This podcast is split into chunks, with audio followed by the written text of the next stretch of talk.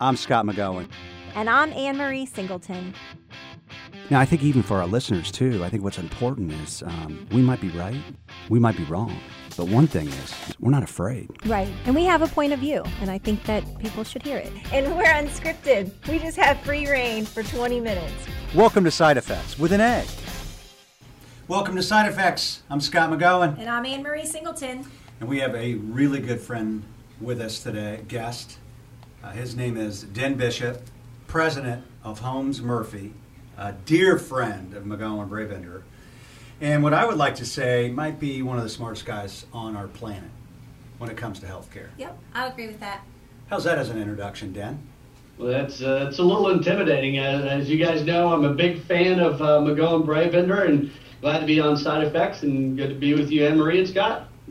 Well, this this whole conversation, obviously, you know, both of us, all of us, have been down this uh, this path of healthcare reform, the Affordable Care Act, where it started in 2010 where we are today, the political environment, what's happening, and then um, this economic uh, challenge that we're hearing in regards to uh, single payer for all, Medicare for all. And, you know, on, on the surface, uh, you, like to some people, it sounds like that sounds pretty attractive. So when you think about the Affordable Care Act and where we are today, just kind of pontificate a little bit about Den Bishop's opinion. Yeah, I'll kind, of, talk about terms a little bit first. Uh, you know, we talk about a single payer system or Medicare for all, and I think that was one of the politically genius moves that Bernie Sanders made in his last run for president. That he was using the single payer terminology, it wasn't resonating very well he his campaign flipped the terminology to Medicare for all. Mm-hmm. And in the polls, the approval ratings went up, not based on it was a different plan or something that people wanted, just the terminology sounded better. Um, you know, so it's kind of interesting to watch when, when we talk about these things, whether it's the Affordable Care Act, Obamacare, an exchange, the marketplace, Medicare for all the words we use actually have a big impact on people, whether they think positively or negatively. D- does that tell you that you think you know America as a whole has more confidence in Medicare? You know, Medicare. When you when you talk to most people about it, they feel good about that program. It, it works um, for the most part. For most, satisfaction is reasonably high. People have choices. The the piece of it that we understand for our employer customers is that one of the reasons that Medicare works is because there's an employer healthcare system sitting next to it yeah. right. that the big chunk of the bill that Medicare doesn't pay. So there's this hidden Medicare tax and Medicare subsidy that actually allows it to be financially stable. Without the employer system, Medicare system on its own actually doesn't stand um, financially. Financially, right. And that's the biggest thing I think that people look at this is coverage for all and access and a plan that works administratively. And then there's the financial part of it too. And they must all work together in order to make it work, which is why we're still having this conversation today. Um, and you know, the majority, a slim majority of people favor the single payer system. And so, depending on how the news comes out, and they say the majority favors a single payer system, well, it's 51% this year versus 54% last year. So, it's going down, but it's still a, a quote unquote majority of people favoring a single payer system. But why do they favor it? Probably not because of the economics behind it. Yeah, there, there's a little bit of a history lesson around these types of systems and, and the terminology. I was reading a, a, 1993 Congressional Budget Office report, which I'm sure, Scott, you were perusing those same uh, nerd files, or maybe I was the only one. But uh, in, in, that, it was back in the days of Hillary Care and what the Congressional Budget Office was looking for back in, in, in that time. And there were two major systems they were evaluating. There was a single payer system, where the government would be the single administrative entity for all healthcare in the United States, a Medicare for all system. But they were also evaluating an all payer system. And those words have been lost. And, that, and what that was is in 1993, there was a gap of about 15% between what the government paid for healthcare and what those in the private healthcare or employer healthcare system paid, about a 15% gap. And so one of the things they were looking at was what if everybody paid what the federal government paid? And that was called an all payer system that was there. Um, you know, I really believe that as the political debate heats up again, and, and I don't think it's going to get really hot until the next presidential election. There'll be some dialogue in the campaigns this year, but it's really the next presidential election that it will come about. Um, I think you will start to see maybe a, a resurgence of some of these kind of maybe all payer approaches. Um, our customers and, and your customers are evaluating reference-based pricing programs Right. that in essence are kind of going towards this, hey, what's the connection between what the government pays for healthcare and what employers and their employees and their families pay for healthcare? And they are very, very, very different. Well, that gap Um, is is not 15% anymore. Yeah, and which I think what we've also forgotten Right. is we've introduced this new pay, player um, with Medicaid expansion. Yes. Right. So back in '93, you said there was a 15% gap. So between the two today, where where's your best guess on that gap today? Well, we, we just, um, one state actually makes all this data publicly available so we can get a very true vetted view. It's Colorado. And in Colorado, we, we looked at the information actually last week, and I looked for a stent. If somebody was going to have a heart procedure, just have a stent put in place. Nothing else, no other complications, just have a stent. So it should be a, a reasonably uniform surgery. In Colorado, employers, through their insurance, are paying about 245% of Medicare um, for that procedure. So if, if you look at what's billed, it's almost 600% of Medicare. Right. If you would look at what's actually paid, it's about a 65% discount. But if you look at Medicare that pays based on actual costs, I mean, our, our customers are paying about two and a half times what Medicare pays for the exact same service. Yeah. And that hidden tax is putting a huge burden on em- employers. Well, but there's a lot of implications too. That I mean, we could talk about this all day, but we only have you know a finite amount of time on the podcast. But when you think about the the healthcare systems and the providers, they're getting a good mix, right, of payers, um, of people paying whether it's private commercial insurance or whether it's Medicare. If we take out that delta, which is not 15% anymore, but which is much larger, all of a sudden, what happens to the business model of the facilities and the providers? Um, Right. You know, can they It- sustain their current level of service and uh, or not? That, that's a great point, Anne Marie. And um, I gave a speech a year ago at a national construction conference, and, and the title of my speech was The Great American Healthcare Depression. Um, so it was really upbeat and lively. Yeah. And my, my, my point for the construction industry was look back at the last decade, how much of their revenue was coming from healthcare. And you know, in the room, it was this resounding. Well, I mean, we have done hospital expansions, we've done freestanding facilities. I mean, there's a major source of construction in the country over the previous decade. If we were to move to whether it's single payer or all payer, where everybody just paid what the government paid, I believe that that's, um, I, in, in some bizarre way, is the worst thing that could possibly happen in our economy um, because I think it would I think it would, it would create a crash in the economy.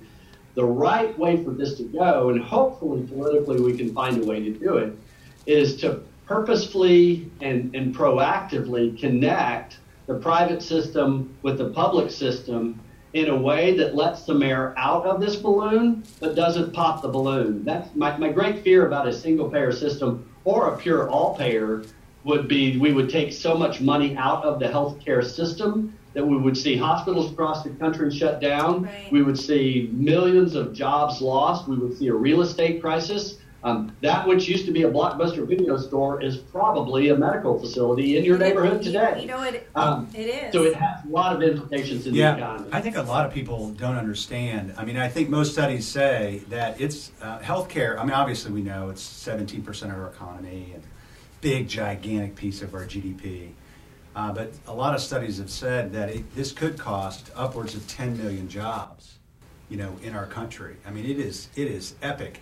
And I, th- I love what you said about taking this private sector and government sector, and is there a way to intertwine? And we're starting to do that a little bit in Medicare with Medicare Advantage. Mm-hmm. So we're starting to say, hey, let's step out of the risk business, federal government.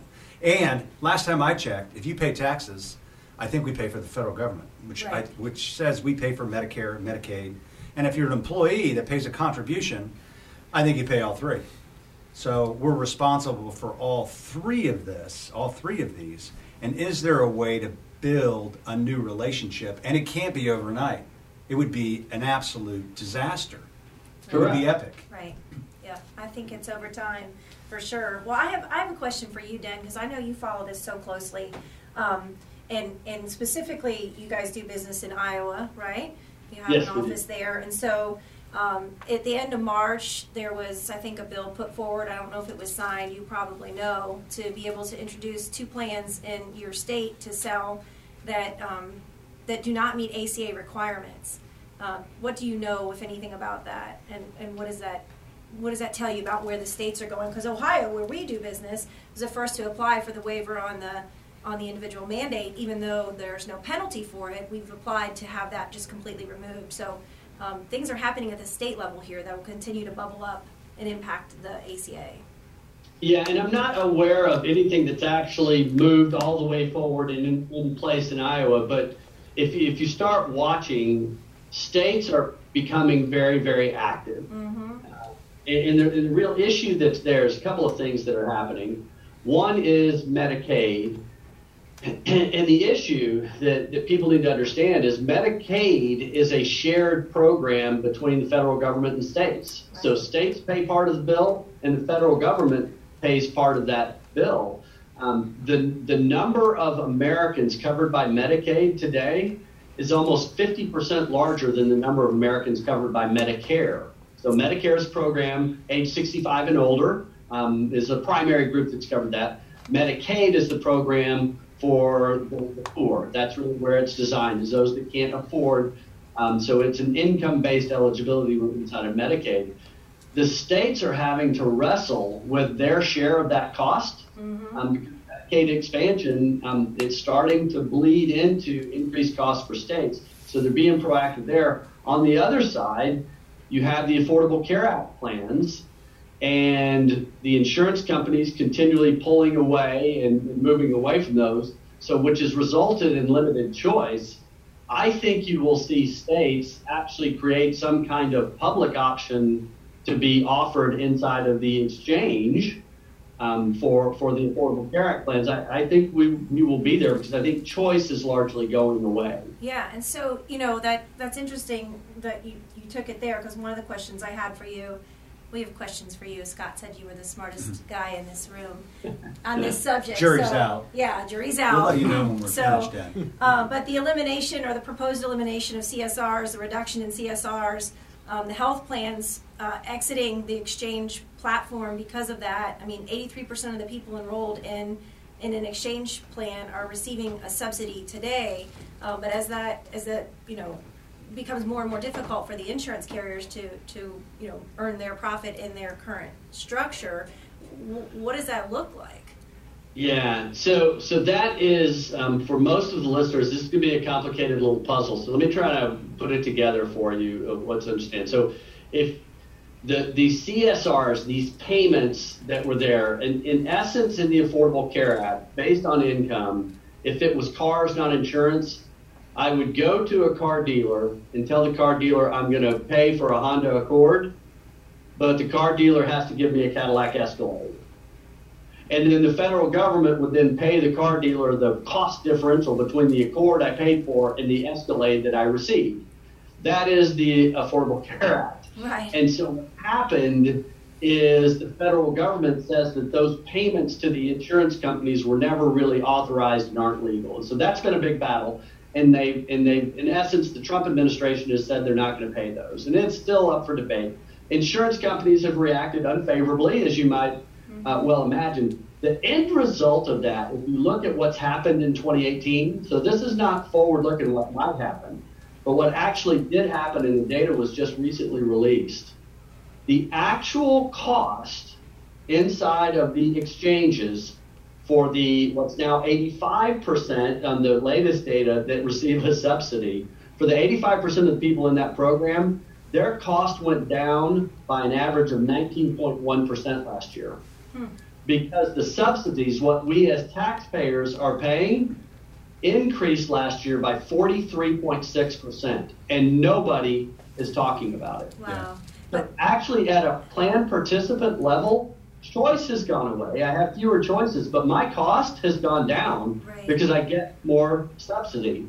As taxpayers, our cost has gone up, and, and nobody on either side is talking about it. And I think there are reasons um, that, that that they're not talking about. Well, I think one of the things too, Dan, as we kind of um, jump off of this, when we think about a lot of the authority, in my opinion, and you might disagree.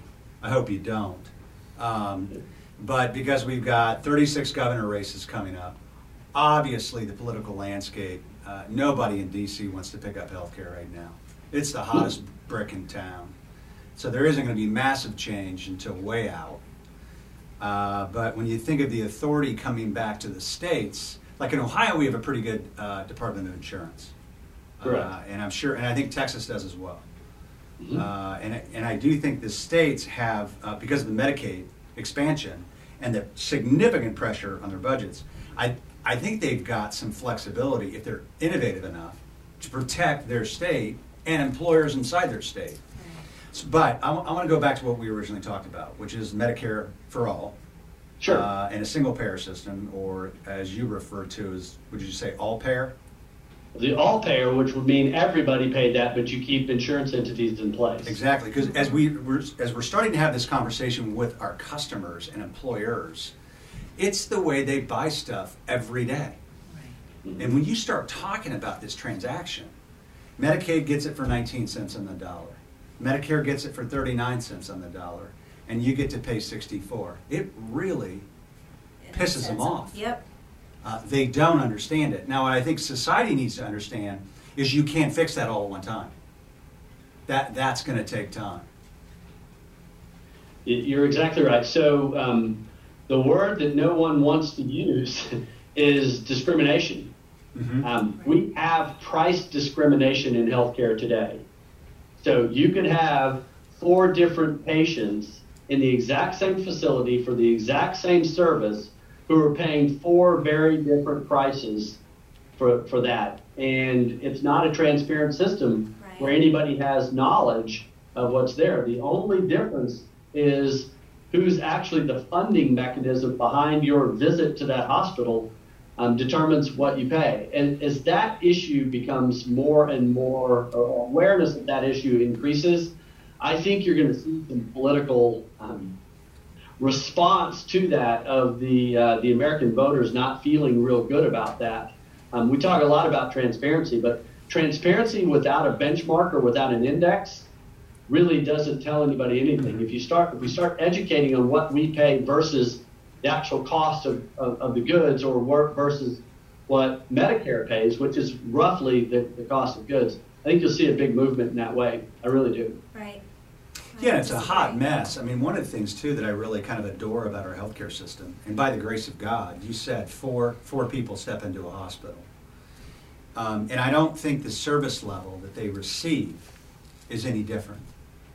I don't I think it not. is. I hope it's not. Right. I haven't witnessed that it is different.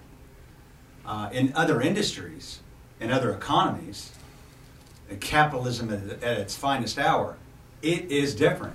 It would be different every time, all of the time. Does that make sense? Right. The value matches the price. Correct. Right. So we've built this system, this healthcare system, on the backs of, quite frankly, ourselves, uh, with four different price tags, and we're trying to land on one instantly, and that's an economic disaster to do so.